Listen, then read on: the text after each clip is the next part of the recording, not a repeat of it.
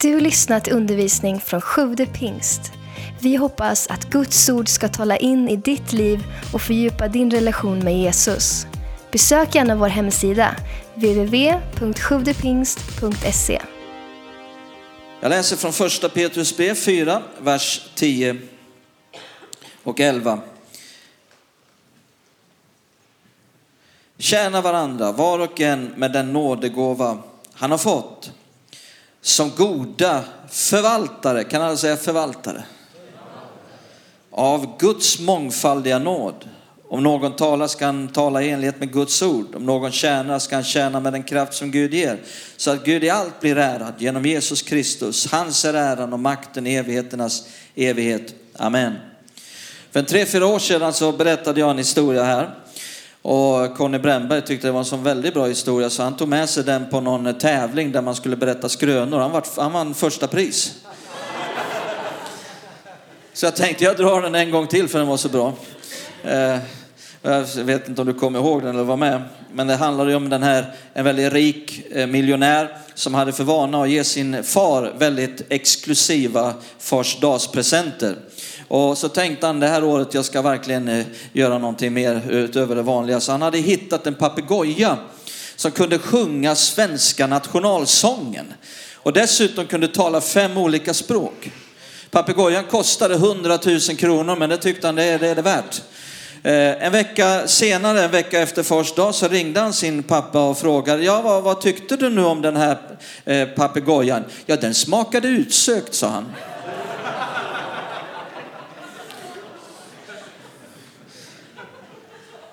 Så sensmoralen i detta är, du kanske tänker vad har det med din predikan att göra? Har allt att göra med min predikan. Eh, för sensmoralen i detta är helt enkelt, vad gör du med det du får? Vad gör du med det du får? Så det är eh, själva rubriken på min predikan egentligen. Förvaltarskap. Vad gör du med det du har fått? Vi läser i, den här, i de här verserna här att eh, eh vi är alla var och en kallade till förvaltarskap. Eh, och eh, eh det kanske kan tyckas var, låta som något torrt och tråkigt, men sanningen är att att det är en av de största nycklarna till ett glädjefyllt, ett meningsfyllt liv. Eh, förvaltare utav vad då? Ja, det står här Guds mångfaldiga nåd. Och så handlar det om att tjäna på lite olika sätt i kontexten här. Men låt oss först fråga oss, eh, vad, vad är förvaltarskap? Titta här i Matteus 25. Jesus talar om det. Matteus 25. Och då läser vi en, hel del, eh, en liknelse här från, som börjar i vers 14. Matteus 25, 14. Det ska bli som när en man skulle resa utomlands. Han kallade till sig sina tjänare och anförtrodde dem sin förmögenhet. En gav han fem talenter, en annan två, en tredje en talent. Åt var och en efter hans förmåga. Sedan reste han bort. Den som hade fått fem talenter gick genast och gjorde affärer med dem och tjänade fem talenter till. Den som hade fått två talenter tjänade på samma sätt två till. Men den som hade fått en talent gick bort och grävde ner den i jorden och gömde sin herres pengar. En lång tid därefter kom tjänarnas herre och krävde redovisning av dem. Den som hade fått fem talenter kom då och bar fram fem talenter till och sa, Herre, du anförtrodde mig fem talenter, här är fem till som jag har tjänat. Hans herre sa till honom, bra, du gode och trogne tjänare. Du var trogen i det lilla, jag ska sätta dig över mycket, gå in i din herres glädje. Så kom den som hade fått två talenter fram och sa, Herre du anförtrodde mig två talenter, här är två till som jag tjänat. Hans herre sa till honom, bra du gode och trogne tjänare. Du var trogen i det lilla, jag ska sätta dig över mycket, gå in i din herres glädje. Även den som hade fått en talent kom fram. Han sa, Herre, jag visste att du är en hård man som skördar där du inte har sått och samlar in där du inte har strött ut. Jag var rädd, så jag gick och gömde din talent i jorden. Här har du vad som är ditt. Han säger att han gjorde det av rädsla. Eh, eh, eh frågan är om det är sant. Eh, det är sant att han sa det, men det är inte alltid sant det folk säger i Bibeln. Har du lagt märke till någon gång? Så, eh, och titta nu vad, vad responsen blir. Hans herre svarade honom, du usle och late tjänare.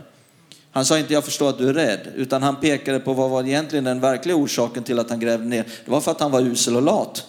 enligt, enligt Herren här. Eh, du usle och late tjänare, visste du att, Eh, att jag skördar där jag inte har sått och samlar in där jag inte har strött ut? Då skulle du ha satt in mina pengar på banken så att jag hade fått igen det som är mitt och med ränta när jag kom.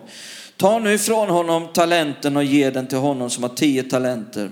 Var och en som har eh, ska få och det i överflöd, men den som inget har ska bli fråntagen också det han har. Och kasta ut den oduglige tjänaren i mörkret här utanför, där ska man gråta och gnissla tänder.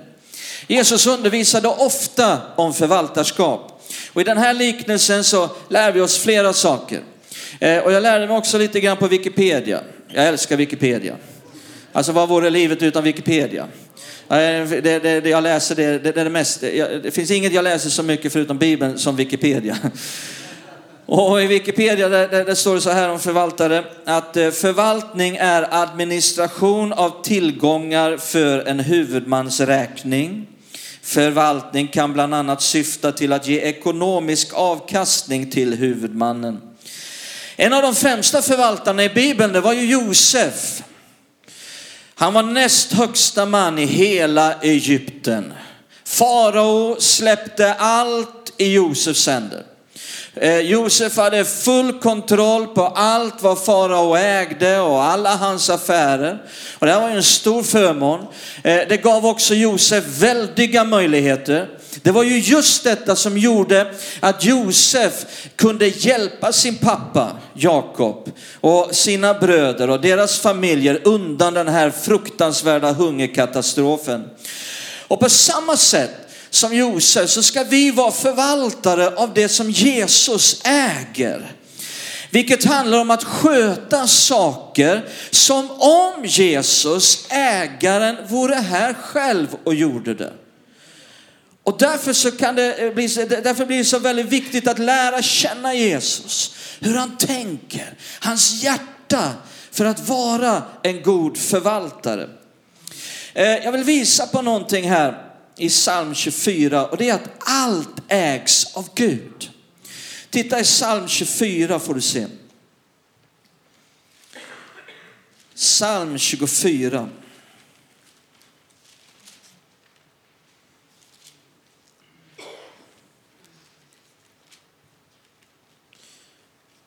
Och den första det var väldigt var trögbläddrat det var.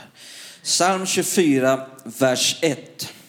Vickon brukar skratta åt mig att jag alltid slickar på fingrarna när jag ska bläddra.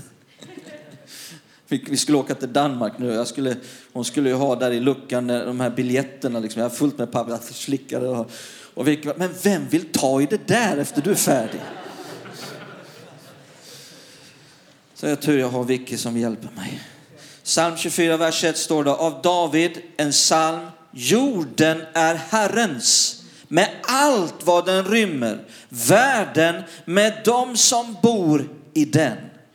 Så fort man förstår att allt ägs av Gud, att du äger ingenting, det du gör är att förvalta det. I samma stund kommer livet att börja förvandlas positivt.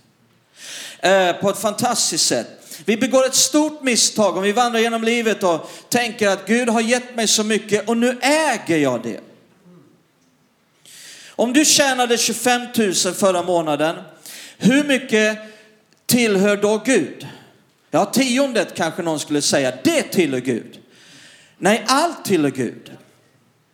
Och vad han vill är att du ska förvalta det enligt hans vilja. Och det här leder till flera positiva saker i våra liv. Eh, bland annat att man inte hela tiden frågar sig, eh, känner jag för det här? Vad känner jag för? Vad vill jag? Utan snarare, vad vill Gud? Vilket ger ett betydligt mer intressant och spännande liv.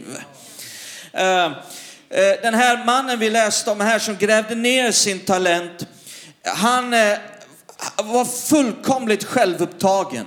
Han tänkte ingenting på sin mästares bästa.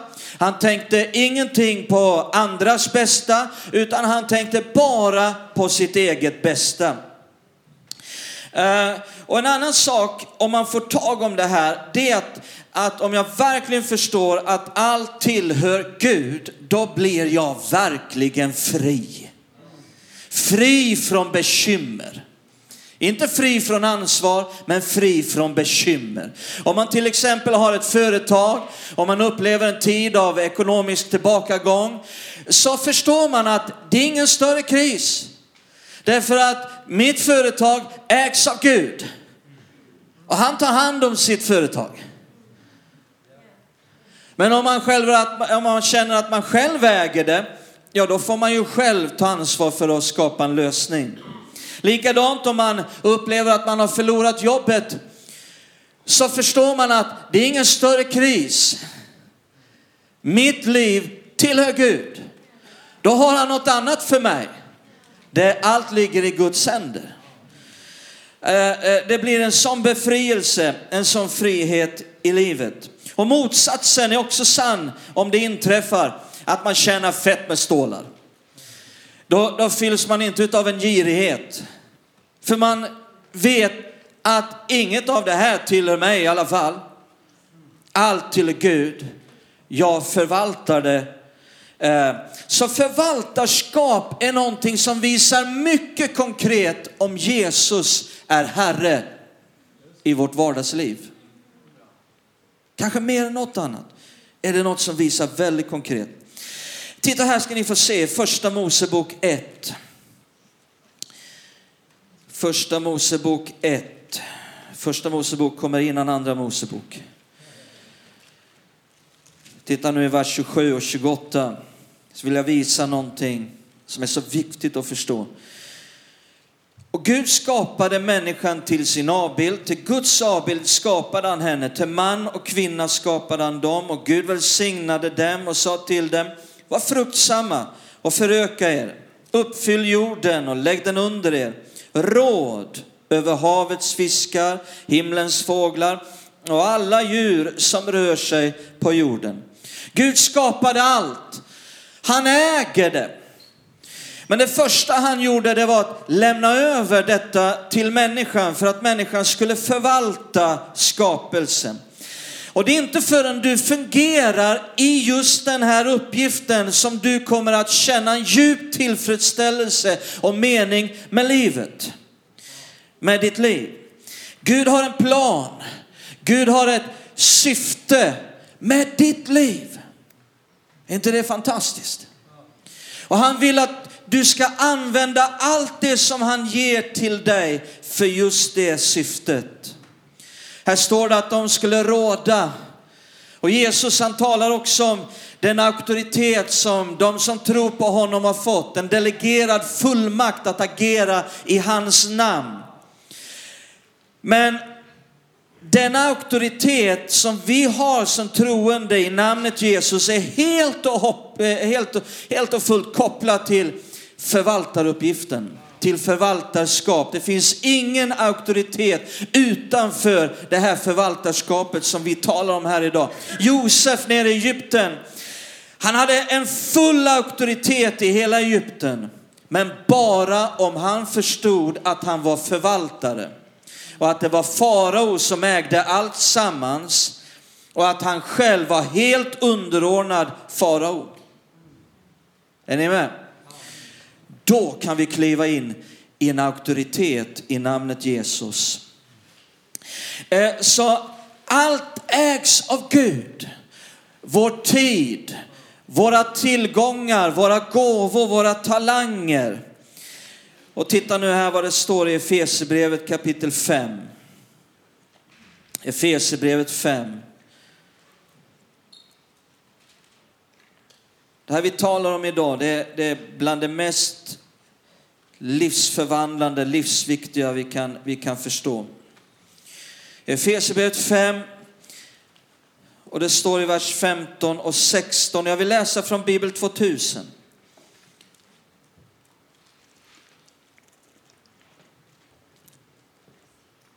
Då står det, se alltså noga upp med hur ni lever inte som ovisa människor utan som visa. Och så står det, ta väl vara på den tid. Kan jag säga tid? Tid som är kvar. Jag såg just att jag har 19 minuter kvar. Eh, ty dagarna är onda. Alltså, vi är förvaltare av vår tid. Den tillhör inte dig, den tillhör Gud. Vi är förvaltare av gåvor, av talanger. De äger inte du, de tillhör Gud. Vi är förvaltare av alla våra tillgångar. Vi äger dem inte, Gud äger dem. Och, och, eh, eh, och det här med tid, alltså gör det bästa av din tid. Hur förvaltar du din tid? Vad ger du tid till? Tid brukar jag säga är Guds valuta. Tid är pengar. Någon säger, jag har inte tid. Jo, du har lika mycket tid som alla andra. 80 000 ungefär sekunder varje dygn. Det är inte dumt. Är det 83 000 eller något sånt där? Du har lika många sekunder som alla andra. Vad ger du det till? Tid är pengar, därför kan tid investeras. Och då i det som Gud vill ska utvecklas i ditt liv. Där kan du investera tid. Och precis som pengar så kan tid slösas bort. Tid kan slarvas bort. Tid kan som pengar gå förlorade. Gå förlorad. Det finns till och med de som säger att de ska döda tid. Snacka om att vara dålig förvaltare. Nu ska jag slå ihjäl tid. alltså det är ju... ja, jag kan förstå det. Jag, jag, jag, förstår att man kan säga så ibland. Hur ska jag slå ihjäl den här tiden då? Ja, ta fram din bibel till exempel. Ja, nu sitter jag på perrongen, nu ska jag slå ihjäl tid. Jag har varit där också, så ni, liksom, jag dömer ingen här idag. Liksom, jag ska slå ihjäl lite tid här. Jag får spela Candy Crush. slå ihjäl lite tid. Ja, man kan behöva det också. Själen kan behöva lite, lite sånt tid. Gud unnar dig det. Gud unnar oss att njuta av livet, så jag menar inte det. Men liksom vi kan, vi kan använda vår tid på ett fantastiskt sätt. Titta också här i Romarbrevet 12. Romarbrevet 12. Då står det i vers 1. Nu handlar det om, om gåvor. Därför uppmanar jag er bröder vid Guds barmhärtighet att frambära era kroppar som ett levande och heligt offer som behagar Gud, er andliga gudstjänst. Det här handlar liksom om att överlåta sitt liv till just det här som vi talar om och så kommer han till det eh, senare i kapitlet här. Vi läser vers 6 och till 8. Vi har olika gåvor efter den nåd vi har fått. Att profetera i överensstämmelse med tron, att tjäna i vår uppgift, att undervisa i läran, att förmana med uppmuntran och tröst, att dela ut gåvor utan baktankar, att vara hängiven som ledare eller visa barmhärtighet med glatt hjärta. Så här ser vi olika gåvor, olika eh, talanger eller vad man ska kalla det för som vi kan bära på i våra liv. Eh, olika saker som vi eh, bär och, och så vidare. Men, men det som texten här handlar om väldigt mycket, det är att bara för att du har en gåva betyder inte att du tjänar i den. Och, och det finns andra översättningar där det här framgår ännu tydligare. Jag tror den gamla folkbibeln eh, Eh, visa visar det här tydligare. Att om du har den här gåvan så tjäna då i den. Framkommer tydligare i andra översättningar. Eh, så man behöver helt enkelt förstå att min gåva, den äger Gud. Inte jag. Gud äger den och jag är förvaltare av den. Eh, det behöver man förstå. Och man behöver också vara fri från stolthet och självupptaget revirtänkande omkring sin gåva. Vet du vad man kan hamna i det? Liksom att eh, det här är min gåva. Och ingen ska komma och tala om för mig hur jag ska använda den. Så har man ett revir omkring sin gåva liksom. Och jag och min gåva. Eh, i liknelsen om, om eh, de här talenterna så såg vi att någon fick lite mindre, någon fick lite mer och så stod det allt efter den förmåga som var och en hade. Vi har olika förmåga på olika sätt.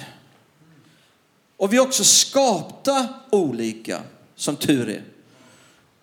Det vore hemskt om alla vore skapta som jag. Vet du. Det skulle vara hemskt. Vilken mardröm. Eh, vissa är också nya i sin vandring med Gud. Andra har mognat och vuxit andligen och kan hantera mer. Eh, och det är också väldigt befriande. Att Gud kommer aldrig att kräva mer av dig än vad du kan hantera. Än vad han har gett dig. Du, han kommer aldrig att, att jämföra dig med andra. Han kommer aldrig att kräva räkenskap av dig med någonting som, utifrån någonting som du inte ens har i ditt liv. Utan det, det är det du har fått, det är det som han har gett till dig som vi har att hantera. Och titta här i Lukas 16 också. Jesus eh, undervisar återigen om förvaltarskap.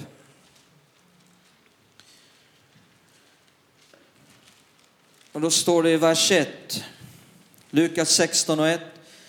Jesus sa också till sina lärjungar, en rik man hade en förvaltare som blev beskylld för att förskingra hans egendom. Så ni ser här, det handlar om förvaltare. Då ska vi inte ta hela, läsa alla verserna här, men, men om vi går fram till vers 10, som nu är i kontext utav att vara förvaltare, så säger Jesus, den som är trogen i smått är också trogen i stort. Och den som är ohederlig i smått är också ohederlig i stort. Så han talar här om att, att vara trogen i det som han har fått. Det vill säga om du förvaltar det som har getts till dig på ett rätt sätt så kommer du att bli satt över vad mer är. Du kommer att bli befordrad i Guds rike. Och det baseras på förvaltarskap och att vara trogen. Och till sist så vill jag visa någonting här i första Korinthierbrevet, det fjärde kapitlet. Första Korinthierbrevet 4.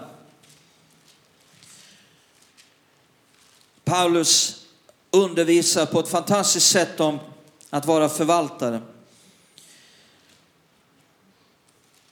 Och säger alltså ska man se oss som Kristi tjänare och förvaltare av Guds hemligheter. Kan alla säga förvaltare? Kommer det igen. Av en förvaltare krävs, vad, vad krävs? Här står det att han visar sig pålitlig. Jesus talade om att, att vikten av att vara trogen. Och Paulus säger pålitlig. Men mig gör det inget om ni eller någon mänsklig domstol dömer mig när jag dömer inte ens mig själv. Jag har inget på mitt samvete, men det betyder inte att jag är frikänd. Det är Herren som dömer. Fäll därför ingen dom i förtid innan Herren kommer. Han ska kasta ljus över det som är dolt i mörkret och avslöja alla hjärtans avsikter. Och då ska var och en få sitt straff av Gud. Nej, nej, jag ska bara se om ni fortfarande var vakna. Då ska var och en få sitt, vad då? Beröm. Jesus har tagit straffet. Är du glad för det? Och, och, och, det är så härligt att läsa om, om just det här domstillfället. Det finns olika domstillfällen. Det är inte så att det är en, en dom, den yttersta domen, då allt och alla ska dömas på en och samma gång. Det står inte i Bibeln. Utan det finns olika domstillfällen. Och, och, det finns ett domstillfälle och det är när, när de troende, de som är frälsta, ska möta Jesus. Och vet du vad? Varje gång Bibeln talar om det så handlar det aldrig om straff utan det handlar om att Gud ska dela ut lön. Gud ska dela ut beröm. Det är en dag man vill vara med på. Den lönedagen. Vi kan samla skatter i himlen och de samlas upp för den dagen. Wow, är inte det fantastiskt? Det är något att se fram emot. Jesus tog inte lönen på korset, han tog straffet. Men vet du vad? Gud vill dela ut lön. Är inte det underbart? Att, han, att det, det som du har investerat, det, hur du har varit förvaltare, du kommer, att, du kommer få ta emot någonting. Eh, ibland har det hänt att, att jag och Vicky, vi har rest bort. Och så har vi anförtrott allt vi äger, vårt hus, våra barn, vår hund, alla våra pengar till någon. Eh, och sen när man, man kommer hem så brukar det alltid vara någon rapportering som ska göras. Jag minns uppe i Märsta, vi, en, en eh, av våra vänner där uppe, hon heter Daniela, var från Chile. Våra barn älskar Daniela. Och hon tog så bra hand om våra barn om vi åkte iväg någonstans i världen, jag och Vicky. Och sen när vi kom hem så skulle hon ju rapportera av våra barn. De, oj, oj, oj vad de prisar Danielas hamburgare och allt möjligt. En gång vi kom hem, då hade de ju sett en stor råtta. Alltså de beskrev ju, det var som ett monster. Och, och, eh, och vi hade aldrig sett någon råtta och jag tror fortfarande, jag är fortfarande så, så tror jag inte att det var någon råtta utan en av dem, vi brukar ha en husmus ibland. Jag kunde sitta och titta på tv så kom den liksom springande efter väggen och den hade någon liten sån här M&M eller var bakom någon kista den brukar gå och tugga på. jag hade inget emot en liten husmus. Nu har jag ju förstått att de kan ställa till en del oreda. Men eh, Vicky gillade inte de där. Jag ska, vi tar inte det nu. Jag ser att jag har väldigt mycket tid över här nu så jag försöker slå ihjäl lite tid. Nej, jag bara skojar med. Eh, ja, jag minns det där, de hade köpt, var köpte för mina pengar en stor bur. Det var någon slags stor, var det inte så? En stor råttfälla. Vi hade ingen användning av den. Slösa bort våra pengar. Så här. Nej, ja, det var, var väl skönt ändå att det är tryggt för barnen att fall det är någon stor råtta där så att vi, den kan bli fångad. Så det var ofta så här rapporteringar. Eh, och det man inte vill höra när man kommer hem, det är att de har lämnat hus och barn till sitt öde och själv tagit mina pengar och sprungit iväg och spenderat allt på sig själv. Det är det man inte vill höra. Och det kommer en dag, min vän, vi ser det både här och också i liknelsen om de här talenterna, att vi kommer att få göra räkenskap. Det som då krävs av en förvaltare, det är inte att de ska vara eleganta, att de ska ha stora gåvor, utan det som krävs är att de ska ha varit pålitliga. Det som krävs är att de ska ha varit trogna. Det är det viktiga. Och det finns en dag min vän, då det, det, det kommer en dag när det finns de som kommer få stora belöningar. Inte för att de gjorde nödvändigtvis något stort eller för att de hade en stor gåva, utan för att de var trogna. De var trogna. Och det är den största belöning jag känner att jag någonsin kan få. Det är att få möta Jesus en dag och han säger, bra gjort, du gode och trogne tjänare. Kan jag få höra de orden en dag? Då är det min största belöning i all evighet.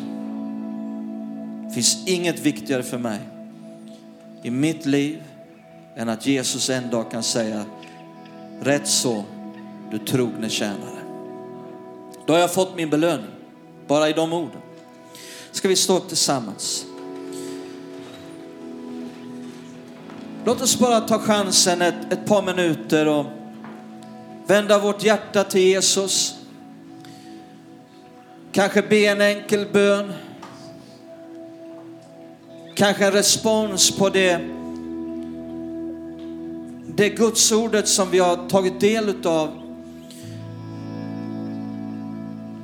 Om det fanns någonting i den här predikan som du kände var till dig. Så kanske du, eller någonting annat som inte ens jag sa, men som du upplevde att, att Herren talade till dig om just nu. Låt oss bara ta några minuter. Innan vi går vidare med resten av dagen och resten av våra liv, så låt oss bara ta chansen några minuter. Bara du och Herren. Kanske forma en enkel bön i ditt hjärta. En respons på vad Herren har talat till dig. Ett svar. Vad vill du säga till Herren just nu med vad han har sagt till dig? Låt det bli en helig stund, en avskild stund, bara du och Jesus. Tack för att du lyssnat. Glöm inte att du alltid är välkommen till vår kyrka. Du hittar mer info på www.sjuvdepingst.se